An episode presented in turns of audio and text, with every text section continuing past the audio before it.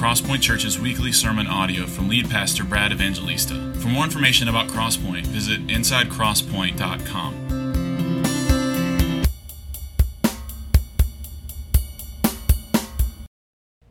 Good morning. Open your Bibles, please, to 2 Peter chapter 1. Praise God for Colin and Katie. Thank you for sharing with us. Praise God for a church that loves its neighbors and the nations and is willing to send couples like this and their beautiful children to the uttermost parts of the earth for the sake of the name of Christ. Before we get into our text this morning, I feel a need to pray for us, for our nation, for our time in the Word this morning. So let me, let me pray. Father, we, we read blind Bartimaeus' words in Mark chapter 10, where he, this blind beggar, comes to Jesus and he says, Lord, have mercy on me. Lord, we cry out for mercy. We are a people in turmoil. Our nation is filled with ethnic strife. Lord, be merciful to us. We're anxious about the pandemic and presidential elections. Lord, be merciful to your people. Our nerves are on edge. We are prone to frustration, quick tempers with one another over all sorts of different things, even small things. Lord, be gracious and merciful to us, please. And Lord, with your mercy, give us compassion and courage. Compassion to bear with one another, to be tender hearted towards one another, as our text instructs us that we read last week. Give us compassion to the unbelieving world around us. May we not be shocked that an unbelieving, unregenerate world whose hearts are dead act the way that they do. Yet give us compassion with, with this courage, Lord, courage to speak the truth in love to a dying world around us that needs something far greater than political peace or economic strength. It needs the gospel. Lord, give us courage to hold up Christ before any other earthly allegiance. Give us courage, Lord, to face a future knowing that you indeed do work all things together for the good of your people who you have called together by the work of your Son, Jesus. And finally, Lord, let us not miss this. Give us joy. You told us to not be surprised at the fiery trial that we are facing. And Lord, we know that our brothers and sisters around the world face this and have been facing turmoil like this for decades, even much worse than we are facing. So let us be careful not to miss this opportunity to rejoice insofar as we share in Christ's suffering, as 1 Peter 4 tells us, that we may rejoice and be glad because his glory is being revealed in us. Now, Lord, as we, as we give ourselves to this word, the best thing we can do is to pay attention to the word of God that you've written for us, to the preaching and the hearing of your word. Lord, do wonderful and glorious things as we look to this passage this morning. And I pray this in Jesus' name for your glory and for our good. Amen. Amen. Let me read 2 Peter chapter 1. I'm going to read verses 3 through 11. Our text this morning in verses, is verses 8 through 11. But I want us to remember the flow of Peter's logic, and then we're going to settle down in verses 8 through 11. And we're going to make some points along the way. If you're the note taking type, there's going to be some, some things that we might be helped by taking down his notes. If you're not, if you're just the type of person that just listens and takes in, that's fine too. Let's engage the Word of God together. Starting in verse 3, Peter writes, His divine power has granted to us all things that pertain to life and godliness through the knowledge of Him who called us to His own glory and excellence, by which He has granted to us precious and very great promises, so that through them you may become partakers of the divine nature, having escaped from the corruption that is in the world because of sinful desire. For this very reason, verse 5, make every effort to supplement your faith with virtue, and virtue with knowledge, and knowledge with self control, and self control with steadfastness, and steadfastness with godliness, and godliness with brotherly affection, and brotherly affection with love. Verse 8 For if these qualities are yours and are increasing, they keep you from being ineffective or unfruitful in the knowledge of our Lord Jesus Christ. For Whoever lacks these qualities is so nearsighted that he's blind, having forgotten that he was cleansed from his former sins. Therefore, brothers, be all the more diligent to confirm your calling and election. For if you practice these qualities, you will never fall. For in this way there will be richly provided for you an entrance into the eternal kingdom of our Lord and Savior Jesus Christ. All right, here's a summary of this text. Here's two things that I think this text is saying to us just by way up front as a kind of outline of our text, and then we're going to dig into each verse. Here's what I think Peter is saying to us by, by way of summary with two sentences. One is that we are to work hard to grow in Christ and bear spiritual fruit. That's what he's saying there in verse 8 to be diligent, or verse 10, be diligent. It, it, follows on verse 5 from last week. Make every effort, work hard to grow in Christ and bear spiritual fruit. And then, secondly, be assured or find assurance of your salvation by looking at your sanctification. So I think that's a summary of this text. Let's dig into it. Verse 8. What is Peter saying to us? Verse 8 For if these qualities are yours and are increasing, they keep you from being ineffective or unfruitful in the knowledge of our Lord Jesus Christ. So he says these qualities. What are these qualities that he's talking about? He's referring to what we dwelled on last week in verses 5, 6, and 7 these, these qualities that Peter commends that we make every effort to adorn our faith with virtue and knowledge and self control and steadfastness, godliness, brotherly affection, and love. And Peter's saying here in verse 8 that these qualities should be increasing. So, what is Peter saying here? Well, I think he's saying at least a couple things. One, and we read this earlier, Springer read it for us in Ephesians chapter 2, that we have been saved God's grace comes to us for a purpose, and that purpose isn't merely to secure an eternal destination, although it is that, but it is to bear fruit while we live our remaining years here on this earth. Uh, Springer read Ephesians 2, as I just mentioned.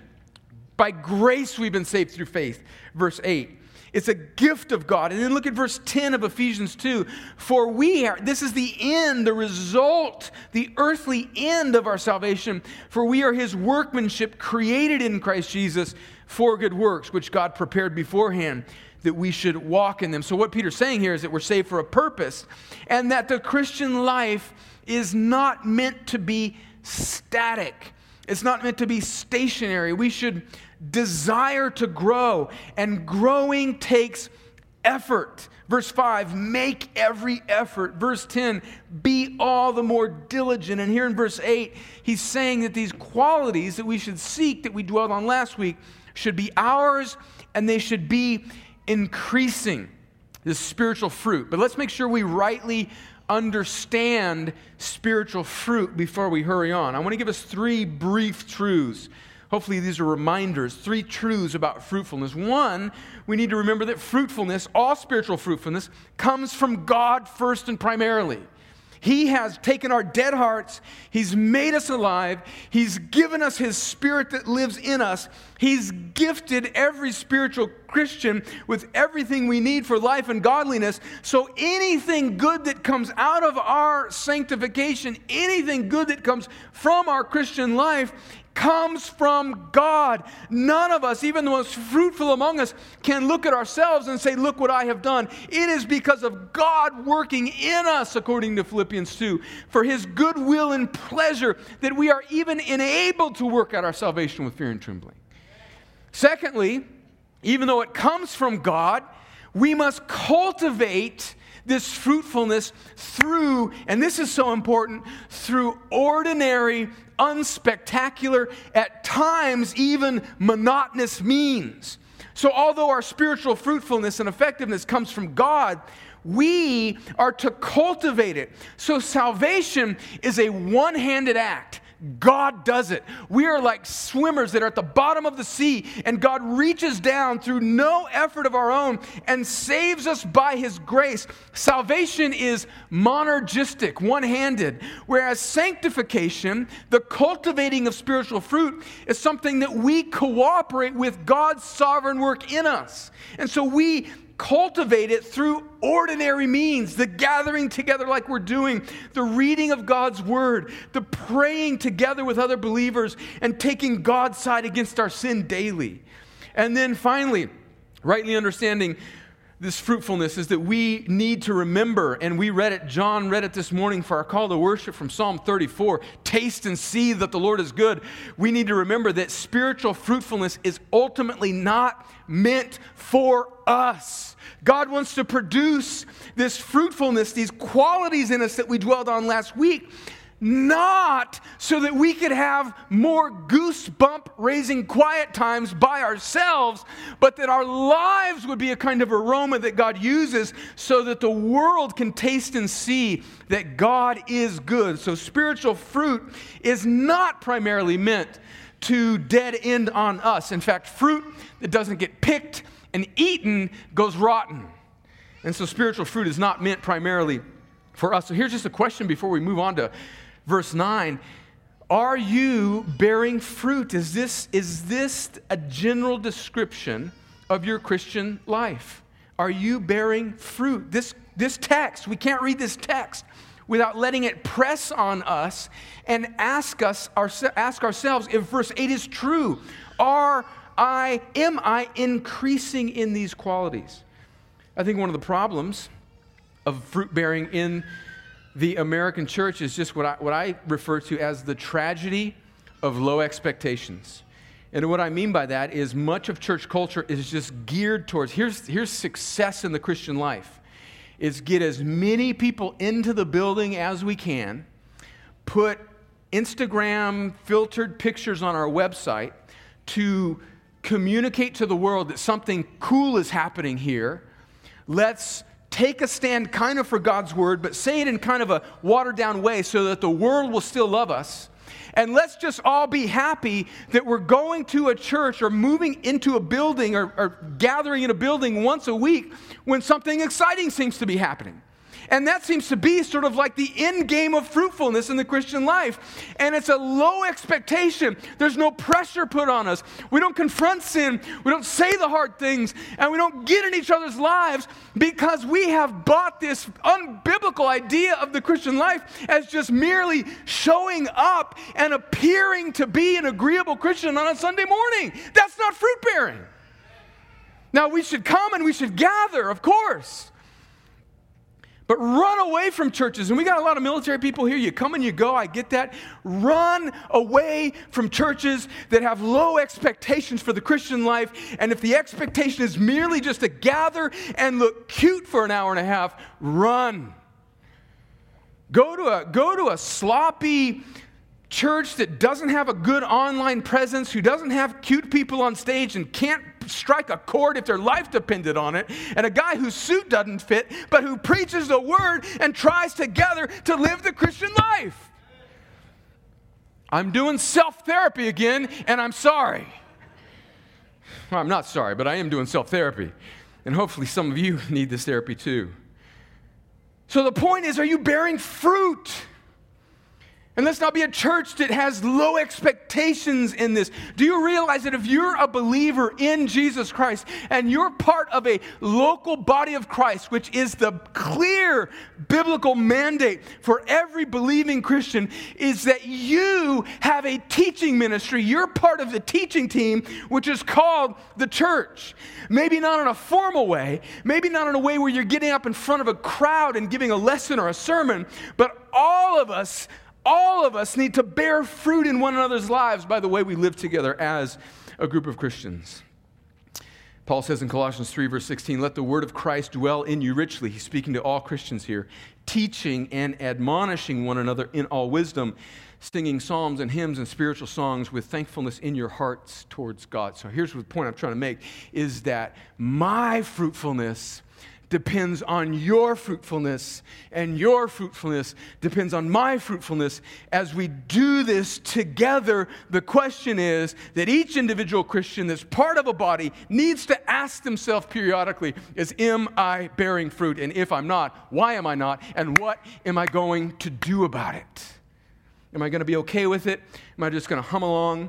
Am I going to stay in the back? Am I never going to join the church? Am I not going to be accountable? Am I going to just kind of let nobody really know my name and scoot in and scoot out? And am I going to succumb to the tragedy of low expectations? Don't live that way, dear one. Don't live that way. Verse 9 For whoever lacks these qualities is so nearsighted that he is blind, having forgotten that he was cleansed from his former sins. So Peter says that if a person isn't, just follow the logic, if he's not growing, if they're claiming to be a Christian and they don't have these qualities, there's no fruit. Now, this doesn't mean that we, there's different levels of fruit bearing. There's some Christians that will be very mature and very progressed in the Christian life, and others that will struggle. I'm saying if there's not some fruit, that this person is in danger of really deceiving themselves, and they're so nearsighted that they're blind. So, what is this verse saying? Let's just think, think through the logic of verse 9. Peter is saying that the lack of spiritual growth and fruitfulness to some degree, and what I mean by some degree is realizing that different Christians are going to grow in different rates and in different ways and, and to different levels. But the lack of any spiritual growth and fruitfulness puts us in a dangerous place. It causes us to lose spiritual vision. And it brings on spiritual gospel amnesia. We forget who we are. We forget that we're cleansed from spiritual, cleansed from former sins. So the point is, is that listen to this, dear ones, especially Christians like us who believe in the freeness and the hugeness and the unconditional nature of God's grace, we need to also not just revel in the beginning of the Christian life, but we need to let the scriptures put pressure, gracious, good, fruit bearing pressure on us for the rest of the Christian life. The point is, for us, people like us who love the unconditional grace of the gospel, need to realize that spiritual growth, according to Peter here, is not optional. It's not something that we can choose from the buffet line. Is if I'll have a little of that and a little of that, but not a little of that because that inconveniences me. And many, many Christians, or at least self proclaimed Christians, live that way. And verse 9 is a rebuke of that. It's a warning. Say, if you, if you, if you think you can scoot along like that, you, you may be blind. Now, what are we to make about Peter saying here that this person has, who he's describing, or these people that he's describing, have forgotten that they were cleansed from their former sins? Is Peter saying here that a Christian could lose their salvation? I, I think the answer to that is clearly no, because this would contradict a whole host of other scriptures that are, are just a, a, a mountain high. In particular, it would, it would contradict what he said in his first letter, 1 Peter 1 verses 3 through 5, where he says that our salvation is kept in heaven for us. It's imperishable, undefiled. No, what Peter is saying here is he is using this text as a warning against the false assurance that people might have for themselves based merely on their verbal confession that is then not followed by obedience to the Lord. Peter is rebuking nominalism. He's warning us against saying that we are Christians with our mouths only, but having no evidence in our lives that would follow after what we confess. This is a warning from the Word intended by God to do the work of preserving and keeping and stirring His people up into obedience. And warnings like this in God's Word are means by which God works out our salvation. It's by means by which He, he stirs up in us this fruitfulness. So here's a clear implication is that true believers will hear and heed God's word. That is the mark of a believer. Not merely that you raised your hand at a crusade or repeated a prayer, but true believers will hear and heed God's word. Now, listen to me. This does not mean that Christians will heed and hear God's word perfectly. We all know that. But to some degree, Peter is saying here essentially what we dwelled on in James for weeks when we went through James a few months ago. It is that if you say you have faith and there's nothing that follows on from that faith, then we can conclude that your faith may not be genuine. But be encouraged, struggling Christian. This does not mean that we will walk in complete obedience or perfect obedience. We should strive for it, but perfection comes in heaven. But it does mean that the balance of the Christian life is to be marked by taking God's side against our sin. Think of your life and your sanctification as a kind of like a stock graph on Wall Street that's generally trending upwards. There may be some dips, there may be some recessions, but as you look at the general progression of your life, Peter is saying here, is that it should be marked by fighting, striving, making every effort, being diligent to take God's side against your sin and cultivate in your life these qualities through the regular means of grace that God has given all of his people. That's what verse 9 is saying. Verse 10, and I think verse 10 is the heart of this passage. Therefore, we, we know this, right? You, you guys send me this little cartoon um, every now and again, every time I mention this, but just that cartoon that I grew up watching in the 70s, Schoolhouse Rock. Conjunction, junction, what's your function? Therefore is an important word. Don't just breeze over it. Therefore, conjunction is connecting everything he's just said to what he's about to say. So, because of all this, because, because fruit bearing is so important, therefore, for that reason, because of that, be all the more diligent to confirm your calling and election, for if you practice these qualities, you will never fall. All right. This is a weighty, heavy, beautiful, glorious verse. What does he mean when he says, Be all the more diligent to confirm your calling and election? Does he mean that somehow we sort of activate, we finalize our salvation? No. So let's think about what does this verse not mean? What does he not mean when he says that we can confirm our calling and election by our diligence? It does not mean that we contribute to our salvation by making it happen. The Bible is very clear, specifically when it uses these words calling and election or predestination. Salvation is something that God does. And when you come across those words in the Bible, like God's choosing or God's electing or God's predestination, Friends, if you are a believer, you should rest in that. They shouldn't cause controversy, they should cause great comfort it's, tr- it's clear in the Bible that God does the electing and the calling. Listen to Romans 8, verse 29. For those whom he foreknew, he also predestined to be conformed to the image of his son in order that he might be the firstborn among many brothers. So just think about the, the temporal logic of verse 29 of Romans 8. Those whom he foreknew in eternity past, fore means before, knew in a sense of intimate love. Those whom he foreloved in eternity past, he also decided to determine their destination. That's what predestination means to be conformed to the image of his son. And if we were to read the rest of Romans and the rest of the New Testament, we know that the way that out of time determination he makes about those whom he's going to save, he brings about in time through calling them, through taking their dead hearts. And that's the natural state of every human being before God, that our hearts, because of sin that we've inherited from our forefathers, from Adam and Eve, from our parents, that we have participated in, our hearts are dead in sin, unable to respond to God.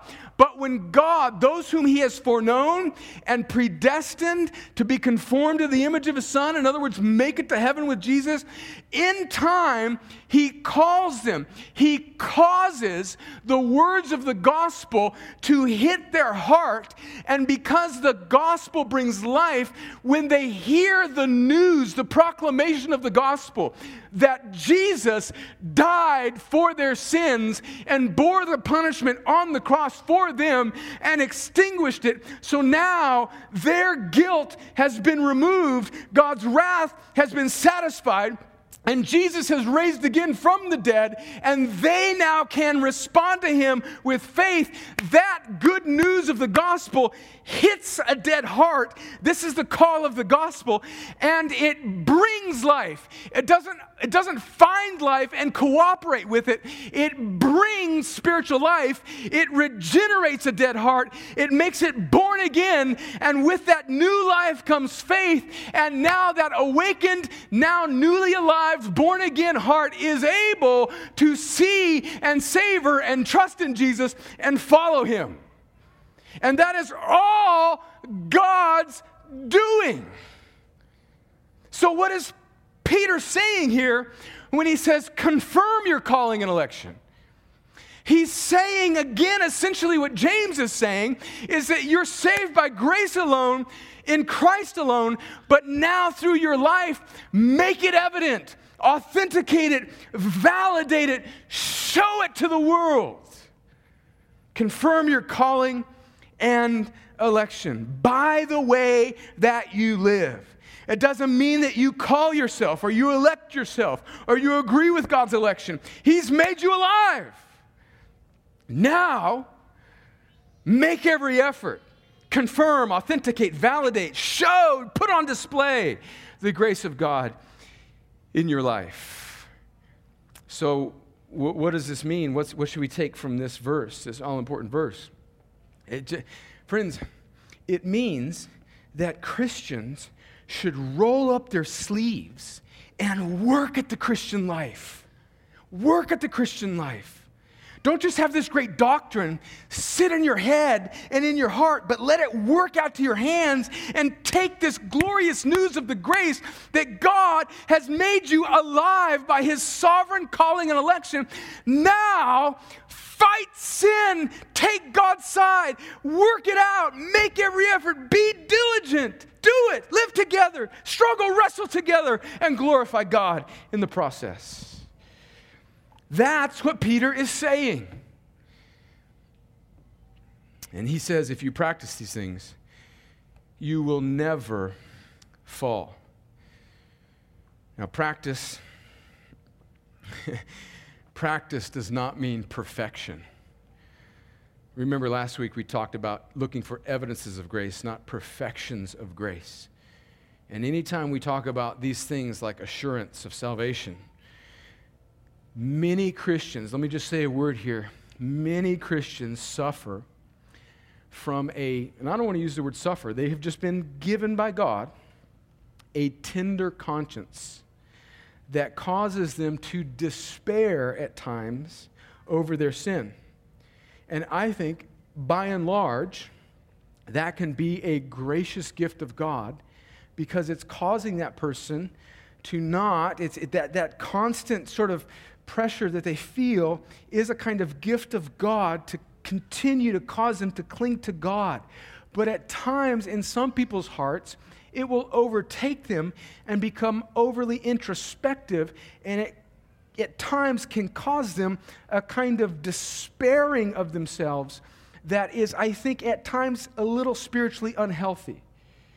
And so, as we are to be diligent, and as we are to make every effort, and as we are to realize that we need to bear fruit in keeping with our, our calling and election, let's remember, dear ones, that, that Peter is calling us for us to practice these things, not to perfect them. And the practicing, the trying, the falling and getting back up a thousand times tells us that we will never fall. So be encouraged, struggling Christian. A couple thoughts then on assurance before we move along to verse 11. Some thoughts on assurance, which I think is what this passage is all about. Two thoughts about assurance. Assurance comes when we see the freeness of our salvation and the fruit of our salvation. What do I mean by the freeness of our salvation? Assurance comes not primarily by looking at our lives and our fruit, although I think that's the emphasis of what Peter's saying in these verses. That's the aspect of the Christian life that he is focusing on here in verses 8 through 11. That be assured to confirm your calling and election by the way that you are pursuing these qualities that we talked about in verses 5 through 7. But even more primarily, assurance comes by looking at the freeness of our salvation. What do I mean by that? When we see that God has not saved us because of anything good in us, because of any fruit that we would eventually bear, then we realize that He will not cast us off because of anything bad in us. Do you see that? God doesn't save you because of anything good in you or anything good that you will produce.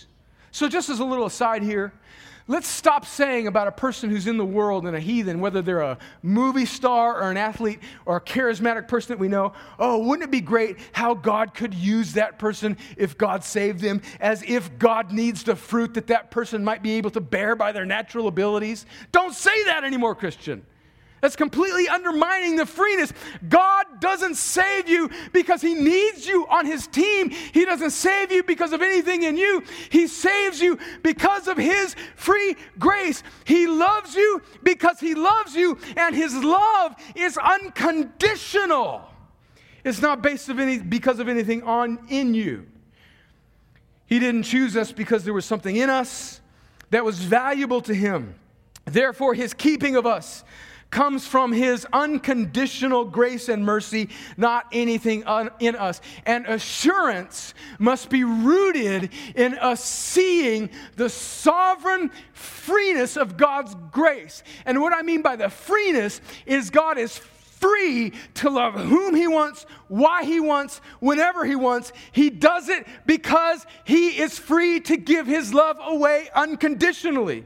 That's what Romans 9 says. He will have compassion on whom he will have compassion. And so when we look at our lives and we see that we're still struggling, we first find our assurance in the sovereign freeness of electing unconditional grace. But here's Peter's point.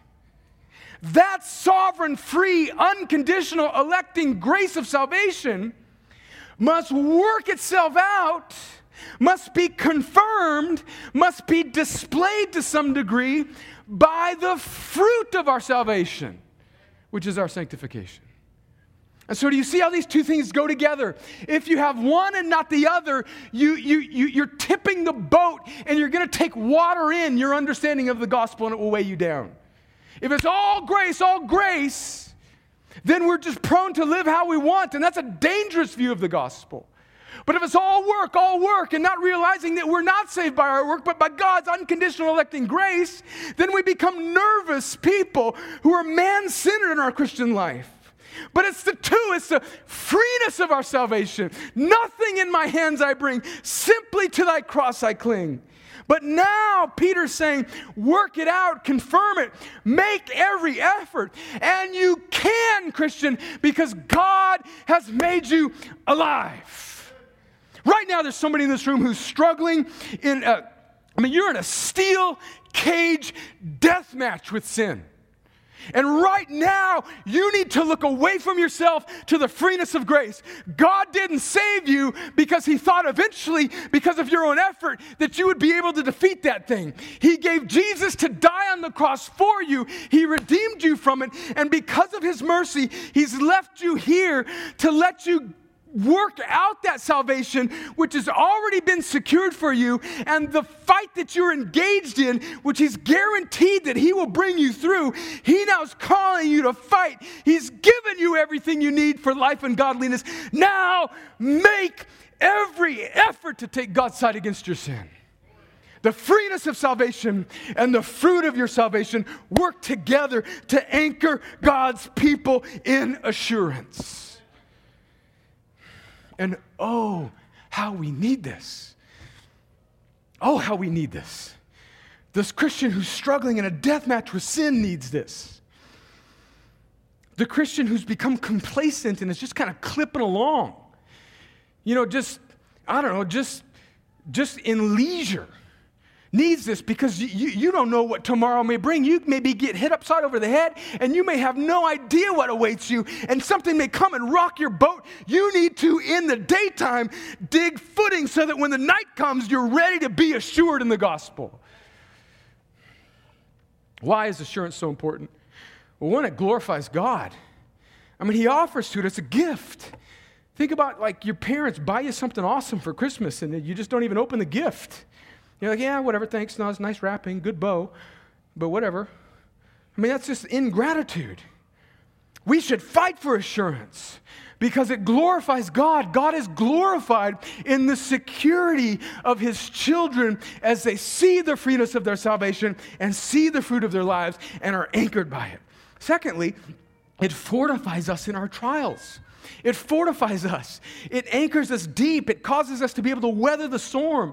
It, it, it causes us to, to be able to withstand the hurricanes of this world. Paul says, I know whom I have believed, and I am persuaded that he is able to keep that which he has committed to me until that day. It fortifies us. And finally, it's a witness to the world. It's a witness, and oh, how we need this. It's a witness to the anxious world. The world watches God's people in ancient anxious times, anxious times. And if God's people are given to the spirit of our age, which is anxiousness and anxiety and fearfulness, we have nothing to offer the world. But when the world is falling apart around us, and God's people, although they deeply care about the world, are anchored in the reality that if God is for us, who can be against us? It gives off a kind of aroma that the world sees, and they say, Who are these people? And God uses our assurance to be part of the means by which He draws more and more of His elect to Himself by the glory of the gospel. So, assurance is important. And we end on verse 11. For in this way, there will be richly provided for you an entrance into the eternal kingdom of our Lord and Savior, Jesus Christ. So I love verse 11 because it just redirects our, our, our gaze. Peter's been talking to us about confirming, thinking about our lives. And, and if we're not careful, we can we become so kind of now focused that we lose, we lose perspective. In verse 11, he, he reorients our perspective just to make sure that we understand that the Christian life is ultimately a forward looking life. And so, for in this way, in this way that you are working out your salvation, you're being diligent, you're making every effort, there will be, will be future tense. This world is not our home. This is not our best life now. We are going somewhere which will be glory. There will be richly provided for you an entrance into the eternal kingdom of our Lord and Savior, Jesus Christ. So the Christian life is not to be meant to be lived by these 80 and 90 years. We're not just meant to gather up principles by which we can live a more peaceful and functional life. I mean, there was this thing that came out a couple years. I shouldn't. I'm not going to. I'm going to do it. I'm going to do it. All this, this preponderance of study Bibles that, and if you have one, we can talk later, but that are geared towards you and your life situation. You know, this, the, the, the leadership study Bible. I, I saw it about 10 years ago, and I just, I just wanted to, I just wanted to pitch a fit because it was all about how it, the, the, unwitting, and I don't think this is the intention, but it, to me it was a kind of symptom of the American Christian church is that we take all of God's word and we bend it into how it can help me live a more functional life in these 70 or 80 years. That's not what the Bible is about. Will the Bible make you a better leader? Yes. Will the Bible make you a better husband? Yes. Will the Bible help you manage your money better? Yes. But that's not ultimately where it dead ends. It helps with those things so that we can confirm our calling and election and orients us to the place we're going, which is what verse 11 is this place where we will be richly provided with an entrance. We are to be so heavenly minded that we will finally be of some earthly good. That's what Peter's saying here in verse 11. The logic of the Bible motivates us in this life now by causing us to think about then. Jesus says the same thing store for yourself treasures in heaven, not here on earth. Don't bend the Bible into making your life more functional merely. Let the Bible bend you away from this world to heaven. Peter ends his letter, and we'll get to it eventually someday. 2 Peter chapter 3, he says, But the day of the Lord will come like a thief. And then the heavens will pass away with a roar, and the heavenly bodies will be burned up and dissolved, and the earth and the works that are done on it will be exposed. Verse 11, since all these things are thus to be dissolved, in other words, since Jesus is coming back and judging everything, and there's going to be a new heavens and new earth, look at his logic. What sort of people ought you to be in lives of holiness and godliness now? Waiting for and hastening the coming of the day of God, because of which the heavens will be set on fire and dissolved, and the heavenly bodies will melt as they burn. But according to his promises, we are waiting now for new heavens and new earth in which righteousness dwells.